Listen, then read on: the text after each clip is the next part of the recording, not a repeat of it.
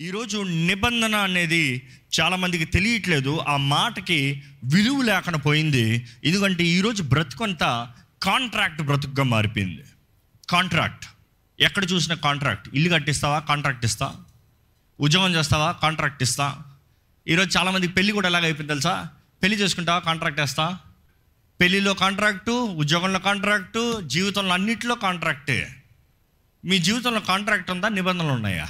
Contracts only limited ఒక ఉద్యోగంలో మీరు చేరారు అనుకో నువ్వు నా పని చేయాలి నేను నీకు డబ్బు ఇస్తాను నేను నిన్ను పోషిస్తాను ఇంకో మాటలు చెప్పాలంటే నేను నీకు ఇన్సూరెన్స్ ఇస్తాను ఇంకో మాటలు చెప్పాలంటే అంత కాపాడుతాను నేను నీకు కావాల్సిన అన్ని ఇస్తాను నువ్వు నాకు పని చేయాలి నువ్వు నాకు పని చేయని పక్షాన నిన్ను తీసి పడేస్తాను అగ్రిమెంట్ అంటే కాంట్రాక్ట్ కానీ అదే సమయంలో నిబంధన అనేటప్పుడు అర్థం ఏంటంటే నిబంధన అనేది నీవు నేను కలిసి ఉంటాము నీవు నేను కలిసి జీవిస్తాము you and I live together irrespective of what happens ఏదేమైనా సరే కలిసి ఉంటాము. అర్థమవుతుంది అంది తేడా? కాంట్రాక్ట్ అనేది నాకు లాభం వచ్చేంత వరకు నువ్వు నా తోడు ఉంటావు. నిబంధన అనేది నీ కష్టంలో నేను ఉంటాను నీ లాభంలో నేను ఉంటాను. నీ సంతోషంలో నేను ఉంటాను నీ దుఃఖంలో నేను ఉంటాను దట్ ఈస్ కవనెంట్ కానీ దేవుడు ఏది పని చేయాలన్నా కూడా నిబంధనకి తగినట్టుగా I'm highlighting this two words ఇది మీకు అర్థం చేయించిన రోజున మిలిగిందంతా అర్థమైపోతుంది. ఈరోజు చాలామంది దేవుని దగ్గరకు వచ్చి మీరు చాలా విషయాలు ప్రార్థన చేశారు. దేవా నాకు ఇల్లు దయచేయి. దేవా నాకు ఉద్యోగం దయచేయి. దేవా నాకు ఒక భాగస్వామి నువ్వి. దేవా నా బిడ్డల్ని చదివించు. దేవా నా కుటుంబాన్ని పోషించు. అని మీరు చేసిన ప్రార్థనలే కదా? కానీ ఒక మాట మీకు హైలైట్ చేస్తున్నాను. దేవుడు ఏది చేసినాను నిబంధనకి తగినట్టుగా మాత్రమే చేస్తాడు. There is no other option no other option నిబంధనకి తగినట్టుగా మాత్రమే చేస్తాడు. ఈరోజు మీరు ఎంతమంది దేవునితో నిబంధనలో ఉన్నారు? ఈరోజు ఎంతోమంది నిబంధనలో లేని వారు నిబంధనలో ఉన్నవి పొందుకోవాలని ఆశపడుతున్నారు.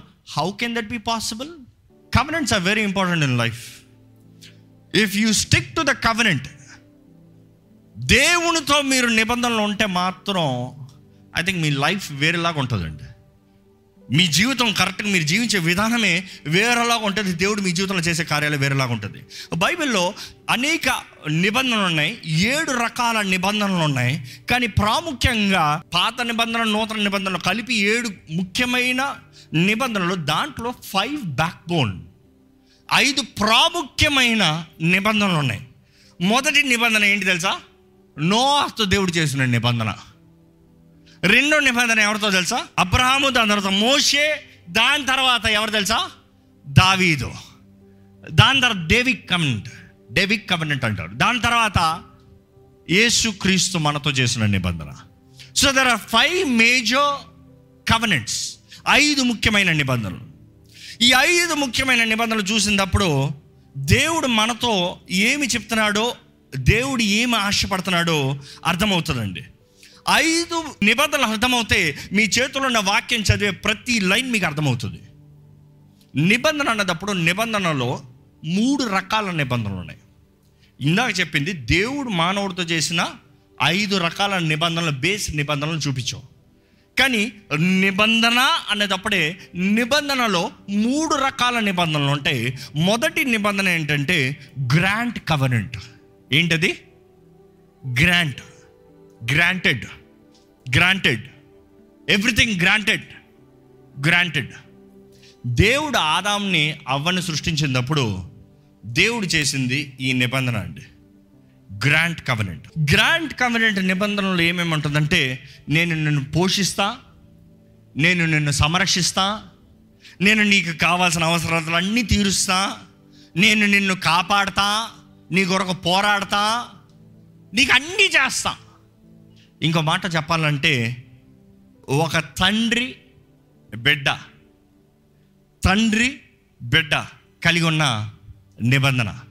ఈరోజు ఈ మాట గమనించాలండి గ్రాండ్ కవరెంట్ అనేటప్పుడు there is no limitations unconditional love అందుకని దేవుడు అంటాడు శాశ్వతమైన ప్రేమతో నిన్ను ప్రేమిస్తా నిన్ను ఎడ విడువక ఎడబాయక నిత్యము నీ తోడు ఉంటా. నువ్వు కుదురుకుంటా మాత్రమే నువ్వు అది చేస్తే మాత్రమే నువ్వు ఇది ఇస్తే మాత్రమే నేను నీ తోడుంటాను అన్నారా? లేదు లేదు. నువ్వు డబ్బులు ఇస్తే మాత్రమే నేను నిబంధనలు ఉంటాను అన్నారా? No. Grand covenant is father and son. కుమారుడు డబ్బులు వాళ్ళ తండ్రి పోషిస్తానికి కుమారుడు ఏదైనా జీతం వాళ్ళ నాన్నకి కాపాడటానికి నాట్ రిక్వైర్డ్ అది గ్రాండ్ కవర్నెంట్ సో నిబంధన అన్నదప్పుడు కవనెంట్స్ అన్నప్పుడు మొదటగా చూస్తాం గ్రాండ్ కవనెంట్ గ్రాండ్ కవనెంట్ ఎవరితో చేశారు? ఎప్పుడు చేశారు? ఎక్కడ చేశారు? మనం చూస్తాము వాక్యంలో అనేక సార్లు దేవుడు అనేక మందితో గ్రాండ్ కవనెంట్ చేశాడు. గ్రాండ్ కవనెంట్ దేవుడి ద్వారా హెచ్చించబడిన వారు దేవుని ద్వారా నడిపించబడిన ప్రతి ఒక్కరు they were under the grand covenant దేవుడు మొదటికి చెప్పాలంటే నోవాతో. He made a grand covenant ఎప్పుడు నిబంధన చేశాడు? వాడ కడతానికి ముందు కాదు. వాడ కట్టిన తర్వాత మాత్రం కాదు. వరద అయిపోయిన తర్వాత దేవుడు నిబంధన చేశాడు. ఏంటి తెలుసా? ఇదిగో నేను నిబంధన చేస్తాను. ఏంటి తెలుసా? ఈ భూమి ఉన్నంత కాలం they shall be a rainbow ఎప్పుడు రెయిన్బో వస్తుంది? పెద్ద వర్షం వచ్చిన తర్వాత దర్ ఇస్ ఇంద్రధనుసు సాదృశ్యం ఏంటి? ఇంద్రధనుసు వచ్చిన ప్రతిసారి దేవుడు అంటున్నాడు నిబంధనకి సాదృశ్యం ఇట్స్ అన్ ఐడెంటిటీ ఇంద్రధనుసు చూసి చెప్తున్నాడు దేవుడు ఇదిగో నేను నిబంధన చేస్తున్న దానికి సాదృశ్యం. No కవనెంట్లో the rainbow evidence the proof is rainbow ఈ రోజు కూడా మనకు రెయిన్బో కనబడుతుంది. సాదృశ్యం దేవుడు ఏమంటున్నాడు తెలుసా? నా నిబంధన జ్ఞాపకం చేస్తున్నా. ఏమని? భూమిని ఒకేసారి ఇంకా ఎప్పుడో నాశనం చేయను. కానీ అదే సమయంలో ఆ నిబంధనలు ఏమంటారు తెలుసా? నోవా నేను నీ సంతానాన్ని ఆశీర్వదిస్తా. నువ్వు మంచుకుంటే ఆశీర్వదిస్తాం కాదు హెచ్చిస్తా. నేను చేస్తా నేను చేస్తానన్నది నేను చేసి ముగిస్తా. ఓవర్ పీరియడ్ నో తప్పు జీవించాడా సరిగ్గా జీవించాడా? తప్పు చేశాడా లేదా? నో హండ్రెడ్ పర్సెంట్ రైటింగ్ జీవించాడా? ఏం చేశాడు? కొంతకాలంలో మొత్తం తాగి మత్తుగా పడి ఉండి తన కుమారుని శపించాడు. అంతే కదా? అంతే శాపాన్ని మరలా తీసుకొచ్చాడు.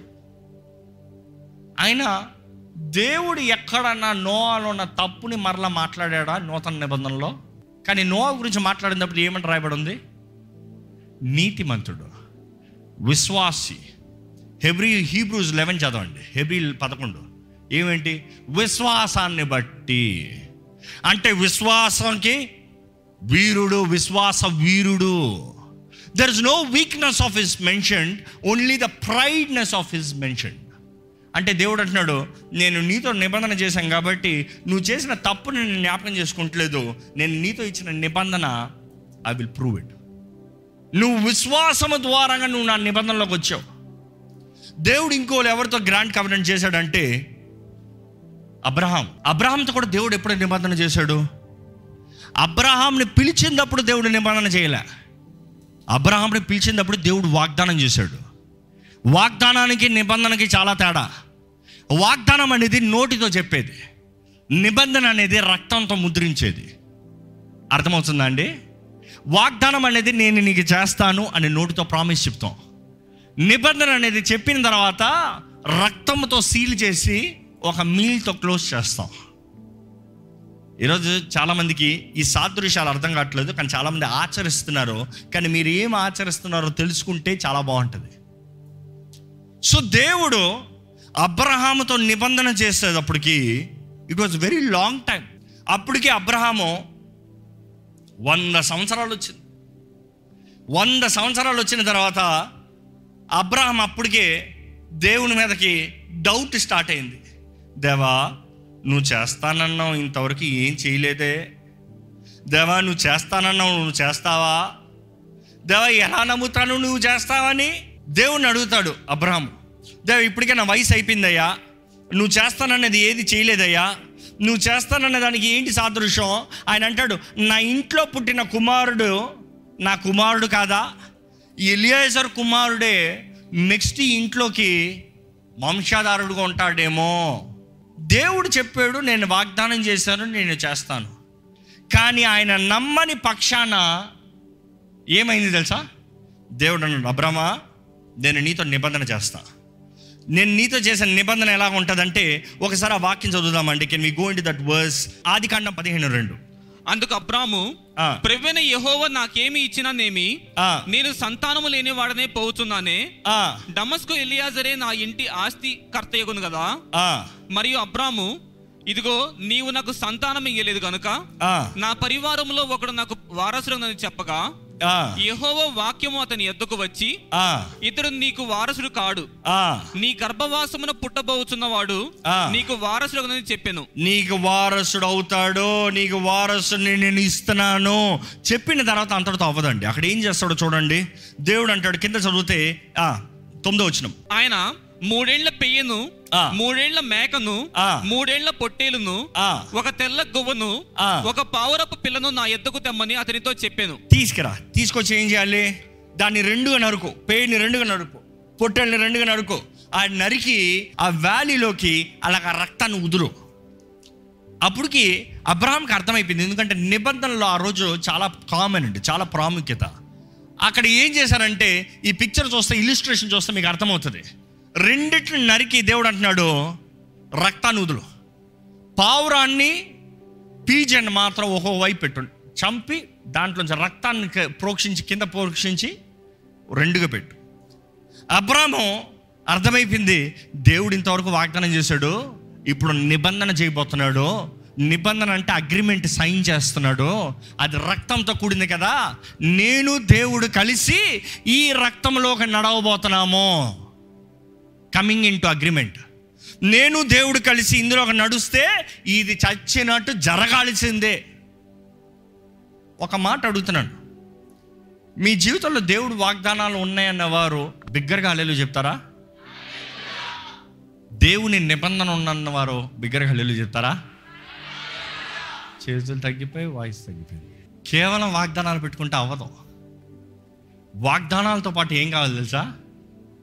నిబంధన. వాగ్దానాలు కొన్నిసార్లు డౌట్ వస్తుంది. నిబంధన డౌట్ వచ్చే ఛాన్సే లేదు. అంటే నిబంధన ప్రాముఖ్యత ఎంతో ఉందండి. దేవుడు అంటాడు అబ్రహమా నీతో నిబంధన చేస్తాను. అబ్రహాము అనుకున్నాడు ఓకే రక్తం రెడీ అనిమల్స్ రెడీ ఇంకా నేను దేవుని కొరకు వేచి ఉండాలి. ఆయన వస్తాడు మన ఇద్దరం నడుస్తాము. మేమిద్దరం నడుస్తే సీల్ డన్. ఇంకా అయిపోతాం నాకు డౌటే లేదు. ఎందుకంటే అక్కడ డౌట్ పడుతున్నాడు. మీరు చదివారు కదా ఇంకా నాకు ఎక్కడయ్యా? నాకు అవదేమో. కానీ దేవుడు ఏం చేసే తెలుసా? It is grand covenant grand covenant అక్కడ వేరే అబ్రహాం ఇన్వాల్వ్మెంట్ ఉండుంటే అది గ్రాండ్ కవనెంట్ అయి ఉండేది కాదు. దేవుడు ఏం చేశాడంటే అబ్రహాం నాక్ డౌన్ చేశాడు. ఇంకో మాటలు చెప్పాలంటే మత్తు కలిగించాడు. నిద్రపోయేలాగా చేశాడు. ఆయన వెయిట్ చేస్తూ ఉన్నాడంట. మీరు చదివితే అక్కడ అర్థమవుతుంది. అక్కడ ఆయన వెయిట్ చేయ ఉన్నాడంట. దేవుడు ఆయనకు మత్తు కలిగించాడంట. అంటే అనస్థిషియా వేశాడంట. కానీ అది ఏం అనస్థిషియో కానీ ఆయన దేహము ప్యారలైజ్ కానీ ఆయన ఆత్మ మనోనేత్రాలు తెరవబడి ఉన్నాయి. He can see he can understand but he cannot move ఇంక మాటలు చెప్పాలంటే మనం ఫ్రీజ్ గేమ్ ఆడతాం చూడండి. ఫ్రీజ్ అంటాం. అంటే ఏంటి? అయిపో చూస్తున్నావా? చూస్తున్నా. నువ్వు ఎప్పుడు చెప్తావో అప్పుడు అన్ఫ్రీజ్ అవుతా. దేవుడు కూడా ఒక్కసారికి ఫ్రీజ్ అన్నాడు అంతే. ఆయన చూస్తున్నాడు ఏం జరుగుతుందో. ఆయనకి గాఢ నిద్రను కలుగు చేసి దేవుడే వచ్చి ఆ రక్తంలోంచి నడుచుకుని వెళ్ళాడంట. అర్థమవుతుందా అండి? Abraham I'm giving grand covenant for you నువ్వు ఎట్లా ఉన్నా సరే నేను నీతో చేసిన వాగ్దానం నెరవేరుతుందయ్యా. నువ్వు ఎలా జీవించినా కూడా నేను నీతో చేసిన వాగ్దానం నెరవేరుతుంది. నీ ప్రజలు ఎలా జీవించినా కూడా నేను నీతో చేసిన వాగ్దానం నెరవేరుతుంది. ఈ కూడా యూదులు ఉన్నారండి. తెలుసా? అంటే ఎవరి సంతానం వాళ్ళు? అబ్రహాము సంతానం. ఎన్ని వేల సంవత్సరాలు అయ్యాయి కానీ ఈరోజు చూస్తే ఈ కూడా దేవుడు మాట ఇస్తే నెరవేర్చే దేవుడు అనేది రుజుపరుస్తున్నాడు ఇట్ ఈస్ గ్రాండ్ కవరెంట్ అదే వారితో నిబంధనలు లింక్ పెట్టుంటే మాత్రం ఈరోజు యూదులు అన్న మాట వినిపించి ఉండదు కాదు. ఈరోజు యూదులు అనేవారు ఉండేవారంట అన్న మాట వచ్చేది. You see God is so faithful at what he's doing ఇక్కడ అప్రాంతం చేసినప్పుడు దేవుడు అన్నాడు నువ్వేం నాకు వాగ్దానం చేయక్కర్లే నేను నీకు వాగ్దానం చేస్తున్నా. నువ్వు నాకేమి ఇది చేస్తానో అది చేస్తానో అప్పుడే నేను నీకు కాపాడుతాను అనొద్దు నేను నీకు ధారాళంగా చేస్తాను అప్పుడే దేవుడు చెప్తున్నాడు నాలుగు వందల సంవత్సరాల్లో నీ సంతానము బానిసలు ఉంటారు కానీ వారు బయటకు వచ్చేటప్పుడు గొప్ప పొక్కిసొమ్మతో బయటకు వస్తారు. అదే రీతిగా గొప్ప పొక్కిసంతో బయటకు వచ్చారు. అంటే దేవుడు వాగ్దానం చేశాడు అదే రీతిగా బయటికి తీసుకొచ్చాడు Abraham covenant we saw that Abrahamic covenant దాని తర్వాత మనం చూస్తాము దేవుడు మోషేతో నిబంధన చేస్తాడు. దేవుడు నిబంధన చేసిన ప్రతిసారి అది ఒక వ్యక్తి అండి. It is not a community it is a person వ్యక్తితో నిబంధన చేసిన తర్వాత దేవుడు మోషేతో కూడా అదే రీతిగా నిబంధన చేసి ఎక్కడ? కొండపైన ద మౌంట్ సేనాయ్ దేవుడు అక్కడ నిబంధన చేసినప్పుడు ఈ- మీరు నిజంగా ఇది గమనించాలి. ఈ రోజు వరకు దీని ఎవిడెన్సెస్ కనబడుతున్నాయండి. టిల్ డేట్ ఎవిడెన్సెస్ కనబడుతున్నాయి. మనం చూస్తాము ఎక్సోడస్ నైన్టీన్ ఒకటో వచ్చిన ముందు చదవండి. ఇస్రాయేలీలు ఆ. ఐగుప్తు దేశం నుండి బయలుదేరిన మూడవ నెలలో ఆ, వారు బయలుదేరిన నాడే ఆ. మూడవ నెల ఆరంభ దినమందే. వారు సీనాయి అరణ్యమునకు వచ్చిరి. సీనా అంటే మూడు నెలల్లో సీనా కొండ దగ్గరకు వచ్చారు. వారు రేఫీతీము నుండి బయలుదేరి ఆ, సీనాయి అరణ్యమునకు వచ్చి ఆ. అరణ్యమందు దిగిరి. ఆ, అక్కడ ఆ పర్వతం మీదట ఆ. ఇస్రాయేల్ విడిసిరి. ఆ, ఇప్పుడు మూడో వచ్చిన జాగ్రత్త చదవండి. మోషే దేవుని యొద్దకు ఎక్కిపోవగా ఆ, యెహోవా ఆ పర్వతము నుండి అతన్ని పిలిచి ఆ, నీవు యాకోబు కుటుంబీకులతో ముచ్చటించి. ఇస్రాయేళ్ళకు తెలుపవలసినదేమనగా నేను ఐగుప్తీలకు ఏమి చేసి. మిమ్మును గద్దరెక్కలకి మీద మోసి నా ఎద్దుకు మిమ్ము నెట్లు చేర్చుకుంటునో మీరు చూచితిరి. కాగా మీరు నా మాట శ్రద్ధగా విని ఇప్పుడు జాగ్రత్తగా చదవండి ఈ మాట. ఐదో వచ్చిన జాగ్రత్తగా గమనించండి. మీరు నా మాట శ్రద్ధగా విని శ్రద్ధగా విని నా నిబంధనను అనుసరించి నా నిబంధనల్ని అనుసరించి అనుసరించి నడిచిన ఎడల నడిచిన ఎడల నడుస్తే మాత్రమే. అంటే నిబంధనకి తగినట్టుగా జీవిస్తే మాత్రమే నీకేమన్నా జరుగుతుంది లేకపోతే నీ పని అయిపోయింది. ఈరోజు మీరు నిబంధనలో జీవించకుండా ఎలాగ క్రైస్తవులను బలపడదాం అనుకుంటున్నారు? ఈరోజు మీరు నిబంధనలో లేకుండా మోక్షం చేరదామని ఎలాగనుకుంటున్నారు మన వాగ్దాన భూమి. నిబంధనలు లేకుండా దేవుడు మిమ్మల్ని కాపాడాలని మిమ్మల్ని పోషించాలని మిమ్మల్ని సంరక్షించాలని how can you even think about it don't even dare to ask God the only prayer that you can pray is God I'm a sinner forgive my sins అది వదిలి దేవా నాకు ఇది చేయి అది చేయని అడిగే అర్హత లేదు. ఎందుకంటే నిబంధనలు లేరు. అర్థమవుతుందా? ఈ సమయంలో లేచి నిలబడండి. ఇంకా మీరు మీ జీవితంలో దేవునితో నిబంధన చేయని పరిస్థితులు ఉన్నవారైతే ఒక్కసారి మీ జీవితాన్ని పరీక్షించుకోండి. ఇంకెంత కాలం బానిసలుగా భయముతో పాపములో దేవునికి విరోధంగా జీవిస్తూ దేవుడు ఇంత ఆశపడతా ఉంటే you still neglect what God has for you how long ఇంకెంత ఇంకెంతకాలం ఒకసారి తలలు ఉంచి ఆయన ప్రేమను జ్ఞాపకం చేసుకోండి. దేవుడు మీరు కొరకు చేస్తున్న ప్రతి కార్యాన్ని జ్ఞాపకం చేసుకోండి. దేవుని వాక్యం తెలియజేస్తుంది ఐఎమ్ లాంగింగ్ ఫర్ యూ దినమెల్లా నా చేతులు చాచి ఉంచాను. దినమెల్లా నా చేతులు చాచి ఉంచాను. వస్తావా అని. I'm waiting for you I have an offer for you I want share my life with you I want live with you forever నీతో పాటు యుగ యుగాలు తరతరాలు జీవించాలని ఆశపడుతున్నాను. నిన్ను నా రాజ్యంలోకి తీసుకెళ్ళాలని ఆశపడుతున్నాను. నిన్ను నా మహిమను నిలిచిపెట్టాలని ఆశపడుతున్నాను అని దేవుడు తెలియజేస్తున్నాడు అండి. I you ready I you prepared I you passionate for God ఈరోజు యేసు రక్తంలో నిబంధన చేయబడిన వారిని ఆయన గాయాలను చూడాలండి. ఆయన గాయాల ద్వారా మన నిబంధన చేయబడిన వారిని ఆయన రక్తము ఆయన దేహములో నుండి ప్రతి రక్తపు బొట్టిని చిందించాడంట. ఆయన దేహంలో ఉన్న రక్తానంతా పోయింది. ఇక ఎట్లో గొర్రెలో బలులు కాదు. ఆయన దేహంలో ఉన్న రక్తానంతా కారబోసాడు ఆయన. ఆ రక్తానంతా దారబోసిన తర్వాత దేవుడు అంటాడు ఇదిగో నీ కొరకు నలగొట్టబడ్డా విరగొట్టబడ్డా నా రక్తమంతా నీ కొరకు చెల్లించబడింది. నేను నిబంధనగా మాట మాత్రం కాదు కానీ చేతల్లో నా రక్తము నా శరీరం నీకు పెట్టి నా దేహం మీదే ఆ మార్క్స్ ఆ మచ్చల్ని తీసుకున్నాను. నేను నీ దేవుణ్ణి ఉంటా. నీవు నా ప్రజలై ఉంటారు నేను నీ భర్తనై ఉంటా. నీవు నా కొరకు భారీగా సిద్ధపడాలి. ఇదిగో నేను త్వరగా వస్తున్నాను మారణాత. ఏ సుహువేగమే రమ్ము. I'm coming soon for you నీ కొరకు త్వరగా వస్తాను వచ్చేటప్పుడు అంగీకరిస్తానికి సిద్ధంగా ఉంటావా? వచ్చేటప్పుడు నాతో పాటు ఎత్తపడతానికి సిద్ధంగా ఉంటావా? వచ్చేటప్పుడు నాతో పాటు పరలోకం చేరతావా? లేకపోతే నన్ను విడిచి పోతావా?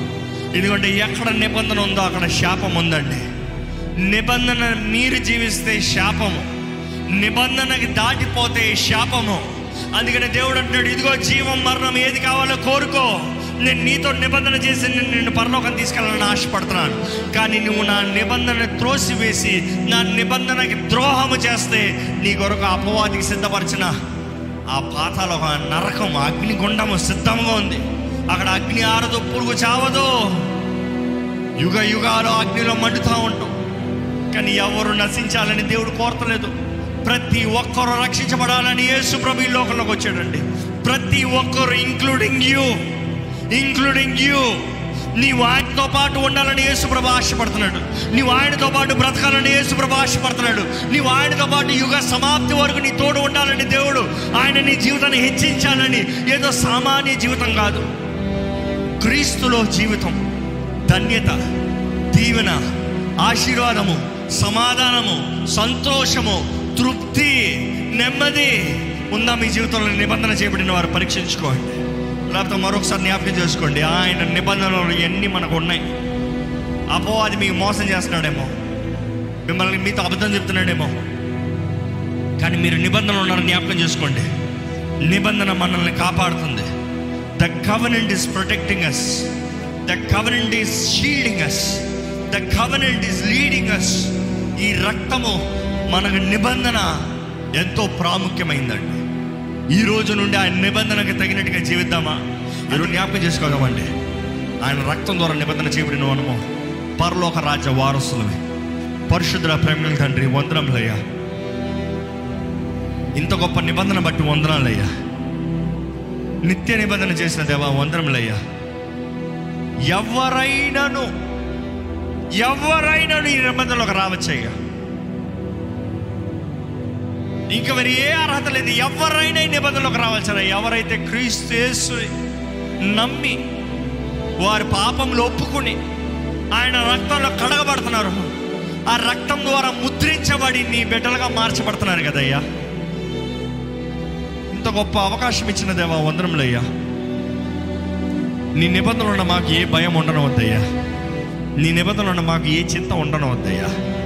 ఆకాశ పక్షులను పోషించే దేవుడు మేము వారికన్నా విలువైన వారు మేము వాటికన్నా అధికంగా మమ్మల్ని పోషించి ఇచ్చే దేవుడు అయ్యా.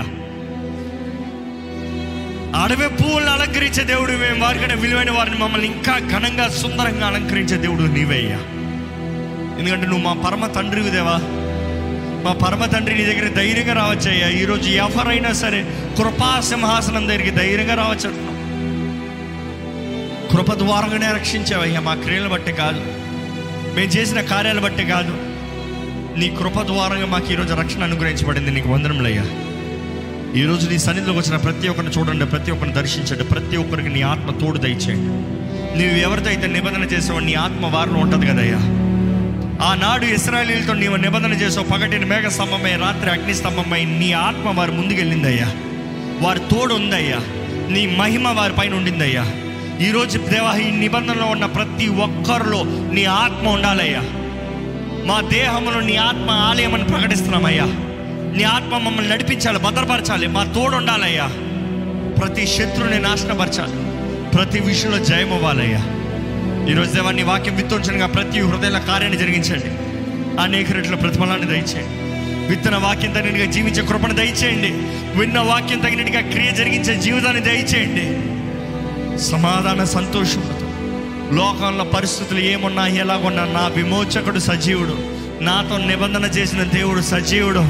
నాయన నా నమ్మదగిన దేవుడు. నిబంధనకు తగినట్టుగా సమస్తము జరిగిస్తాడన్న ధైర్యం అందరూ అనుగ్రహించమని పెడుకుంటూ నజరడనేస్తున్నామని అడిగి విడుచున్నాము తండ్రి.